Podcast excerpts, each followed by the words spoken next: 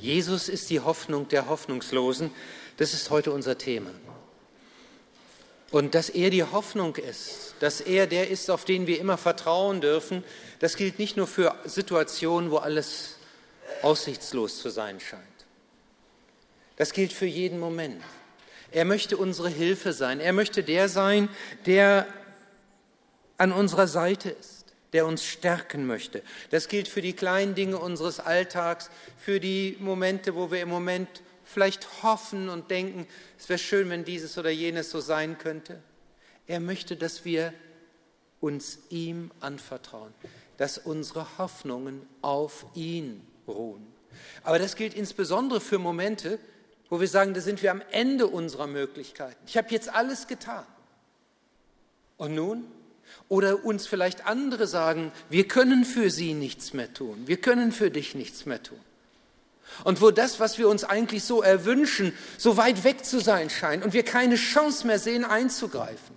Jesus ist die Hoffnung der Hoffnungslosen. Und wie das aussehen kann, das zeigt uns Lukas in seinem Evangelium im fünften Kapitel. Da lesen wir ab Vers 12 folgendes. In einer der Städte traf Jesus einen Mann, der am ganzen Körper aussätzig war. Als er Jesus sah, warf er sich vor ihm nieder und flehte ihn an. Herr, wenn du willst, kannst du mich heilen. Jesus streckte die Hand aus, berührte ihn und sagte, ich will es tun, sei gesund. Im selben Augenblick war der Mann von seiner Krankheit geheilt. Jesus befahl ihm, nicht über seine Heilung zu reden. Geh sofort zum Priester und lass dich von ihm untersuchen, forderte er ihn auf. Bring ein Opfer dar für deine Heilung, wie es Mose vorgeschrieben hat, so werden die Priester sehen, dass ich im Auftrag Gottes handle. Aber das Verbot Jesu änderte nichts daran, dass immer mehr Menschen von seinen Wundern sprachen. In Scharen drängten sie sich zu ihm. Sie wollten ihn hören und von ihren Krankheiten geheilt werden. Jesus aber zog sich zurück, um in der Einsamkeit zu beten. Wir wollen auch beten. Herr Jesus Christus, und so hilf uns, das zu sehen, zu erfassen, zu erfahren auch, dass du die Hoffnung bist auch da, wo Hoffnungslosigkeit sich breit machen möchte. Amen. Jesus ist die Hoffnung der Hoffnungslosen und das wird insbesondere dann deutlich, wenn er eingreift, wie hier zum Beispiel, wenn er heilt. Und das ist das Erste, was wir uns einmal vor Augen führen wollen. Jesus ist die Hoffnung der Hoffnungslosen, wenn Jesus uns heilt. Es heißt hier, Jesus traf einen Mann, der am ganzen Körper aussätzig war. Aussatz, da steht im Griechischen Lepra, das ist eine schlimme Krankheit. Am Anfang stehen leichte Hautveränderungen und die Flächen sind etwas taub. Und wenn die Krankheit dann weiter fortschreitet, ähm, dann kommt es auch zu Knotenbildungen, Nervenbahnen im Gesicht, an anderen Körperstellen. Und wenn diese wunden Stellen dann Geschwüre bilden, dann wird es besonders unangenehm, wird doch sehr unangenehm für die Menschen, die da drumherum sind. Und wir werden gleich sehen, was das für Konsequenzen hat. Auf den Stimmbändern konnten sich auch Geschwüre bilden und dann wurde die Stimme sehr rau. Aber das Schlimmste an Lepra ist der Verlust des Tast- und Schmerzempfindens. Wir sind normalerweise so gepolt, dass wir sagen, wir wollen keine Schmerzen haben.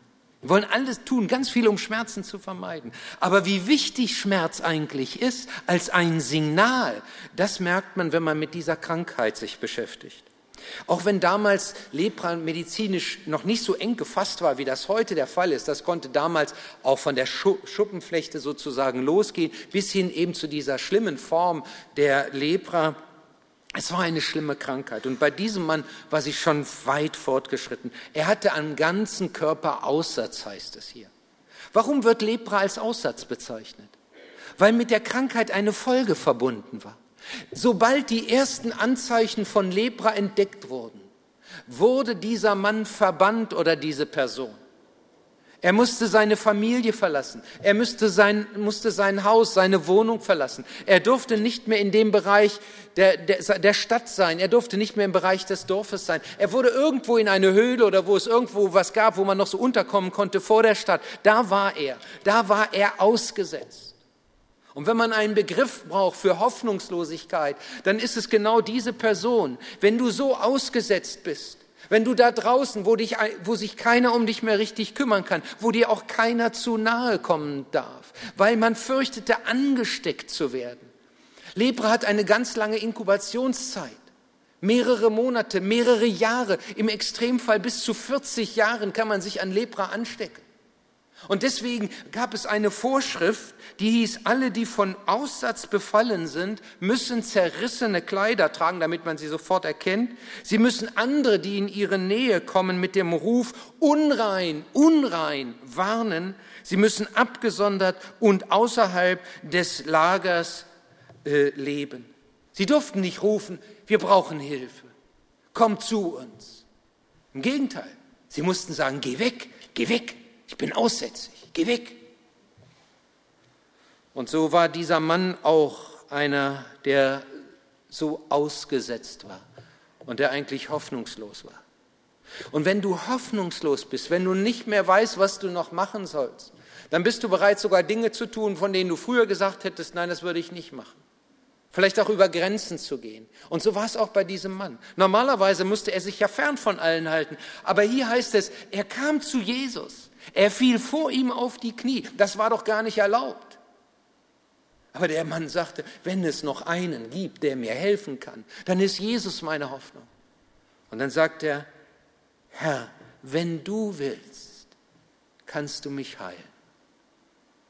Herr, wenn du willst, kannst du mich heilen. Kannst du dir vorstellen, wie das ist, wenn alles dicht ist, wenn es keine Chance auf Heilung gibt und du dann einen siehst, der dich vielleicht heilen kann, wie du dann beten würdest? ihn anflehen würdest? So ist das hier. Und dann berührt Jesus ihn und spricht, ich will's tun, sei gesund.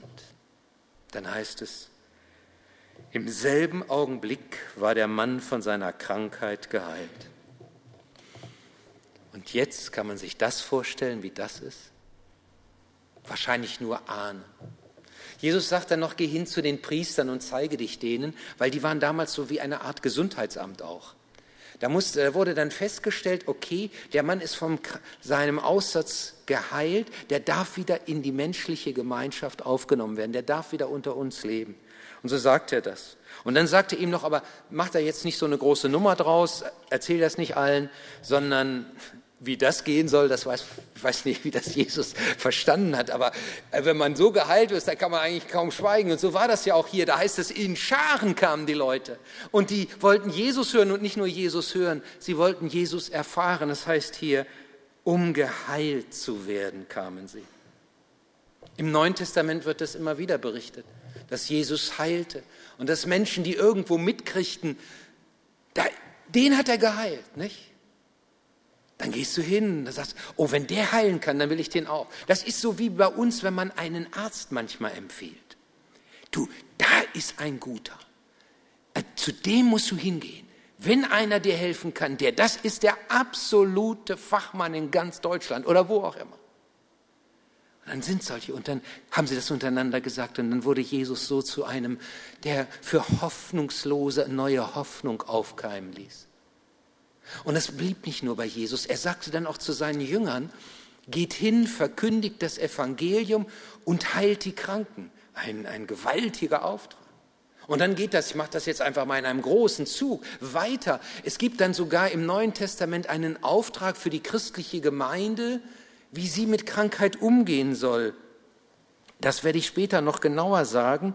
Ähm, aber auch die christliche Gemeinde hatte einen solchen Auftrag, äh, krank, für Kranke zu beten. Und das machen wir übrigens auch in dieser Gemeinde. Immer wieder kommen auch Kranke zu uns mit einer meist schweren Diagnose. Es ist dann nicht der Schnupfen, den man gerade hat oder so, sondern es sind dann meist schwere, gravierende Krankheiten und sagen, ich bitte um Gebet, um besonderes Gebet. Und so war das damals auch. Und dann ist das Interessante, dass so wie damals der Aussätzige geheilt wurde, auch wir erleben, dass Menschen geheilt werden. Wir hängen das jetzt nicht unbedingt immer so an die große Glocke. Aber ich habe einmal einige Leute aus der Gemeinde gebeten. Sagt doch einmal, wie das bei euch war, wo vielleicht medizinische Möglichkeiten aussichtslos waren oder wo die Medizin dann auch noch mitgeholfen hat. Sagt doch mal, wie ihr Jesus und in der Krankheit erfahren habt durch Gebet. Und das schauen wir uns mal an.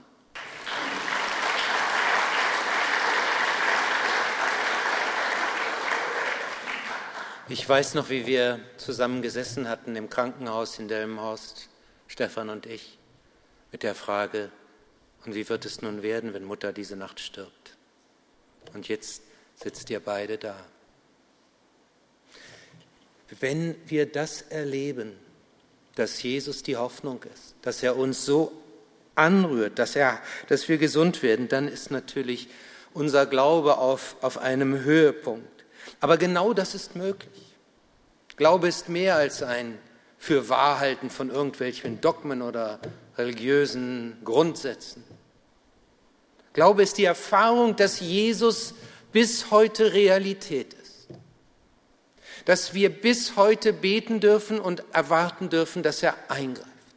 Dass wir bis heute Wunder erfahren. Mareike hat gesagt, der Arzt hat eigentlich nur an Amputation gedacht. Es gab keine andere Möglichkeit. Aber er hat das dann noch einmal rausgezögert. Und dann kam der Prozess der Besserung.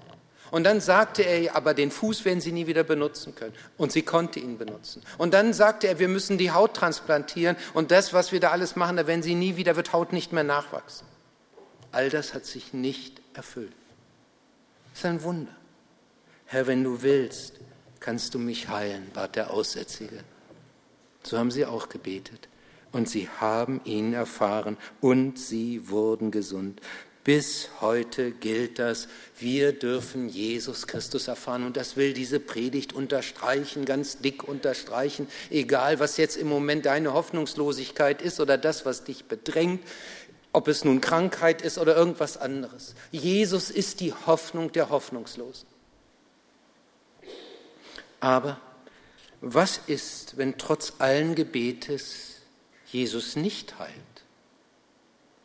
Wenn trotz innigster Fürbitte die Krankheit ihren Lauf nimmt, was ist dann?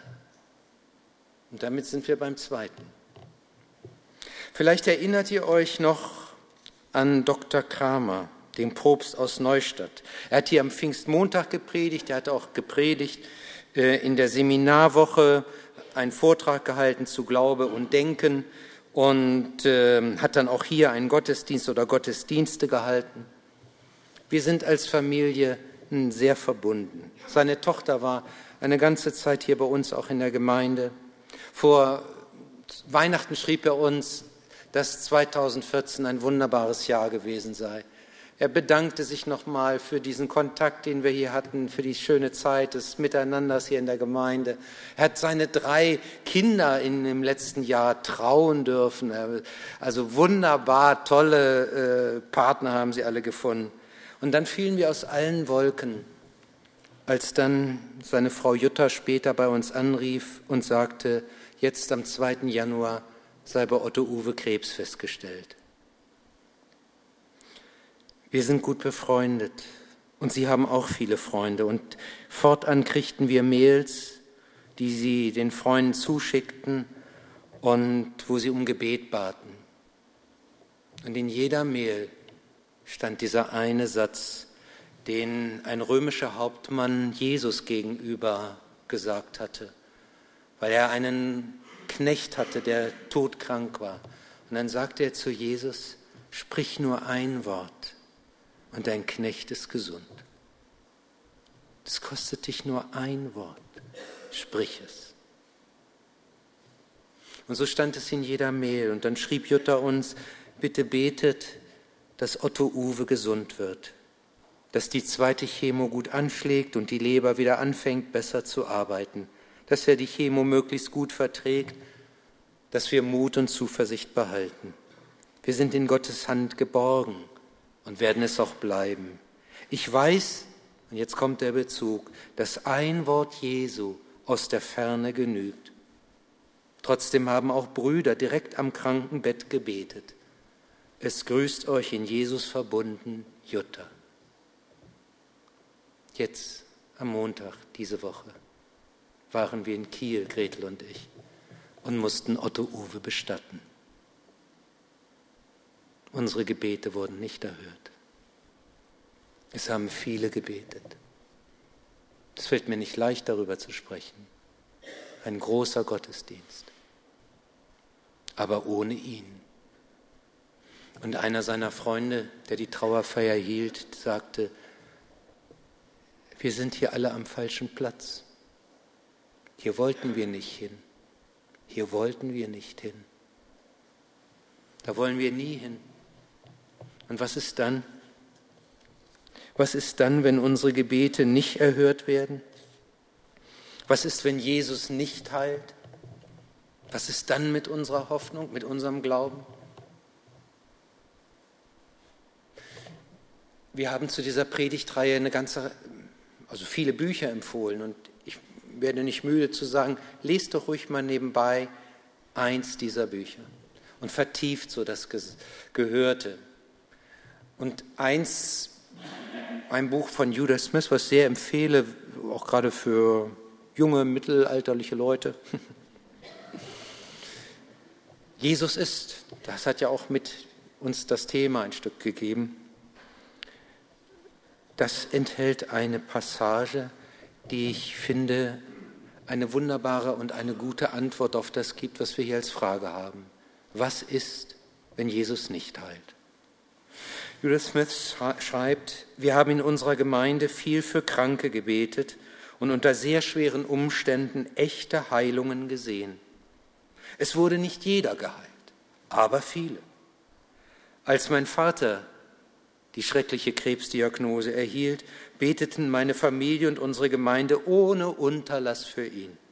Wir beriefen uns auf die biblischen Verheißungen und glaubten, dass Gott seinen Körper heilen und sein Leben verlängern würde. Und Gott griff ein. Einige Jahre lang hatte mein Vater fast keine Symptome mehr. Die Behandlungen hatten zum Teil heftige Nebenwirkungen, aber der Krebs schien unter Kontrolle zu sein. Unser Glaube war auf einem Höhepunkt, unsere Gebete waren dynamisch und voller Zuversicht. Doch nach einigen Jahren begann mein Vater deutlich abzubauen. Sein Blutbild verschlechterte sich, die Schmerzen nahmen zu und sein Gesundheitszustand verschlechterte sich sehr. Natürlich fragte sich jeder, was ist, wenn unser Pastor nicht geheilt wird? Die Gemeinde überlegte, seit Jahren beten wir für unseren Pastor, dass er geheilt wird. Was ist, wenn er nun doch stirbt? Was ist dann mit unserem Glauben und dieser Zuversicht, er ist geheilt worden? Und Judith Smith schreibt, ich konnte die Fragezeichen in den Gesichtern der Menschen sehen. Aber der Glaube des Vaters, der war unzerstörbar, sagt Judith Smith. Er sagte zu seiner Familie, wir gewinnen in jedem Fall. Wir gewinnen in jedem Fall. Egal, ob Gott ihn heilen oder zu sich holen würde, es ist keine Niederlage. Weder das eine noch das andere. Natürlich, wenn er geheilt werden würde, dann würden sich alle freuen. Das wäre ein großartiger Sieg wieder über den Krebs. Aber selbst wenn das nicht der Fall wäre, dann wäre der Himmel kein kleineres Übel, dann wäre der Himmel nicht ein Zugeständnis, der Himmel wäre keine Niederlage. Smith schreibt, nur wenige Tage vor Weihnachten verstarb mein Vater.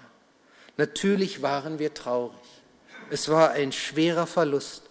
Wir vermissen ihn immer noch, aber unser Blick ist auf die Ewigkeit ausgerichtet. Er ist jetzt an einem unendlich viel besseren Ort. Wir wissen, dass wir ihn wiedersehen werden. Wir wissen, dass Gottes Güte und Liebe und Kraft genauso real sind wie immer.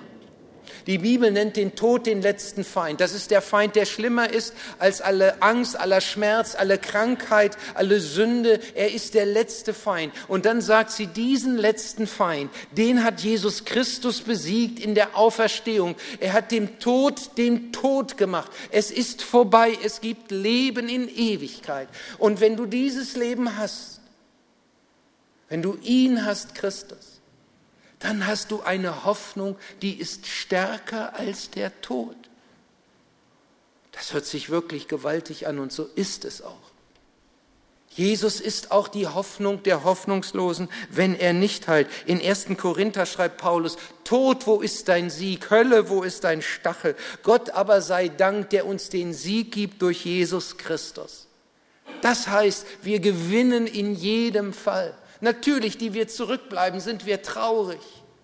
Uns schmerzt es. Aber der, der erlöst ist, der ist schon da, wo wir erst noch hinkommen. Für den ist alles vorbei. Für den ist der Sieg da. In Offenbarung heißt es, Gott wird abwischen alle Tränen von ihren Augen und der Tod wird nicht mehr sein, noch Leid, noch Geschrei, noch Schmerz wird mehr sein. Jesus ist unsere Hoffnung. Wenn er heilt, aber genauso, wenn er nicht heilt, sondern ja noch stärker uns erlöst. Wir gewinnen in jedem Fall. Und weil Jesus solche Hoffnung seinen Leuten gibt, gibt er ihnen auch einen Auftrag. Und damit bin ich beim Schluss, beim dritten. Wenn Jesus andere durch uns heilen möchte. Jesus gab ja seinen Jüngern diesen Auftrag, dass sie das Reich Gottes verkündigen sollten und Kranke heilen. Und ich habe bereits im ersten Punkt erwähnt, dass wir in unserer Gemeinde auch solch ein Gebet für Kranke praktizieren, manchmal mehrfach im Monat. Dass Leute bei uns anrufen und sagen, ich habe eine schwere Krankheit, ist dann nicht dann irgend nur ein Schnupfen oder so, sondern das sind schwere Krankheiten und sagt, ich bitte jetzt, dass die Ältesten für mich beten, dass der Kirchenvorstand, ist, sagt man ja sonst auch, für uns, für mich betet. Und dann kommen wir zusammen und dann beten wir über den Kranken, so wie es Jakobus sagt, weil es im Jakobusbrief so steht. Da heißt es, und das ist interessant für jeden einmal so aufzunehmen, ist jemand unter euch krank? Der rufe zu sich die Ältesten der Gemeinde, dass sie über ihm beten und ihn salben mit Öl in dem Namen des Herrn. Und das Gebet des Glaubens wird dem Kranken helfen und der Herr wird ihn aufrichten. Das haben wir ja vorhin in den Videos auch ein Stück mit anklingen gehört. Aber ich möchte hier ganz ehrlich sprechen. Wir erfahren das nicht immer. Das wäre natürlich was Großartiges. Und dann würden wir wahrscheinlich hier nur noch sitzen und beten.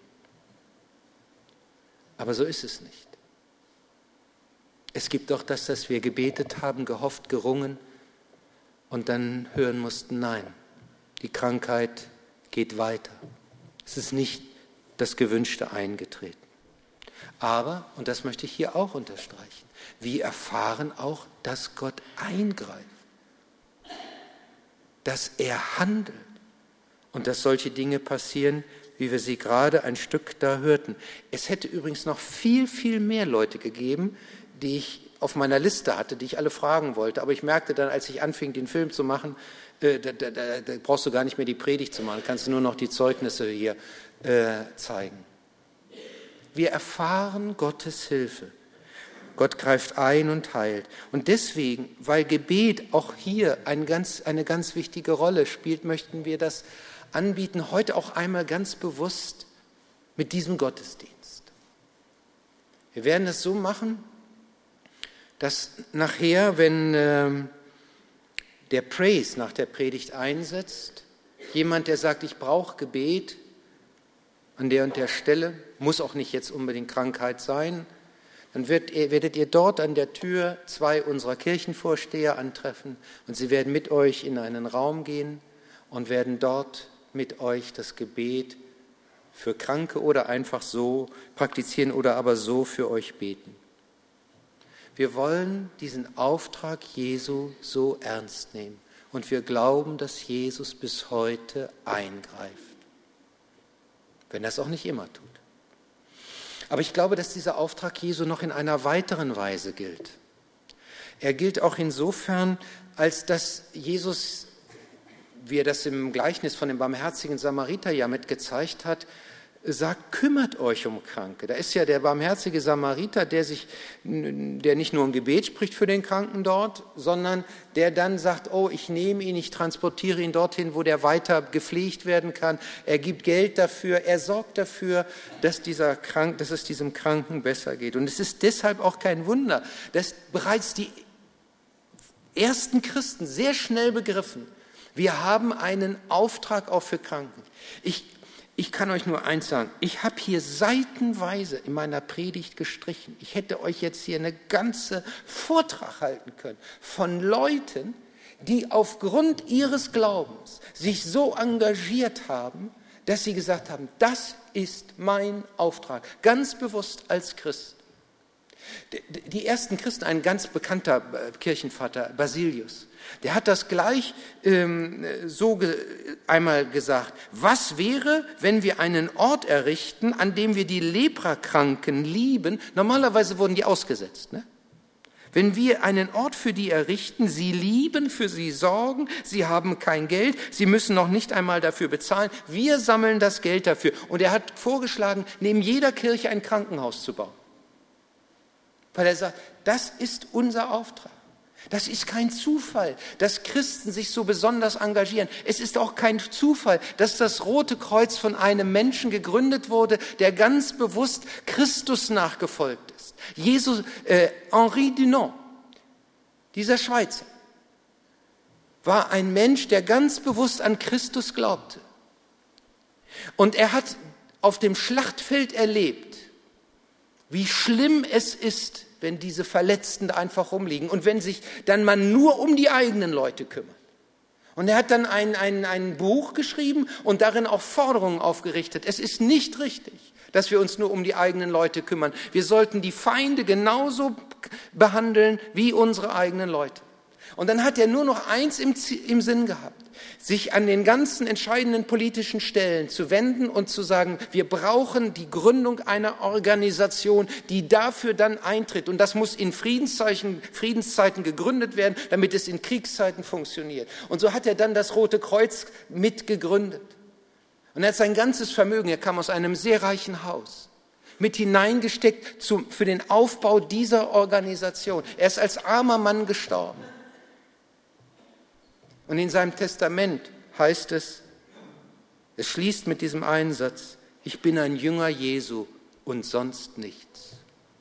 Ihr Lieben, das ist kein Zufall, dass hier ein Jünger Jesu, ein Mensch, der ganz bewusst seinen Glauben leben wollte, gesagt hat, und diesen Auftrag erkenne ich auch auch bewusst als Christ. Es ist auch kein Zufall, dass das, was letztes Jahr die Medien so beherrscht hat, ja, letztes Jahr ging ja immer wieder durch die Nachrichten diese Krankheit Ebola, die Ebola-Seuche, die in Afrika ausgebrochen ist. In Liberia, in Guinea ausgebrochen und dann weiter sich in andere Länder entwickelt hat. Dass gerade dort sich Christen engagiert haben. Das bekannte Time Magazine, eine der bekanntesten politischen Zeitschriften in dieser Welt, wählt jedes Jahr eine Person des Jahres. Im letzten Jahr hat es die Menschen gewählt, die sich für Ebola stark gemacht haben. Und der erste Amerikaner, der sich mit Ebola infiziert hat, und die erste Amerikanerin, die sich mit Ebola infiziert hat und dann rücktransportiert wurde, ging durch die Nachrichten, habt ihr wahrscheinlich alle gesehen, war ein Christ einer Organisation, die sich ganz besonders dafür einsetzte. Die Faszination Jesus hat sie bewegt, ihr Leben für andere einzusetzen und dabei auch etwas zu riskieren.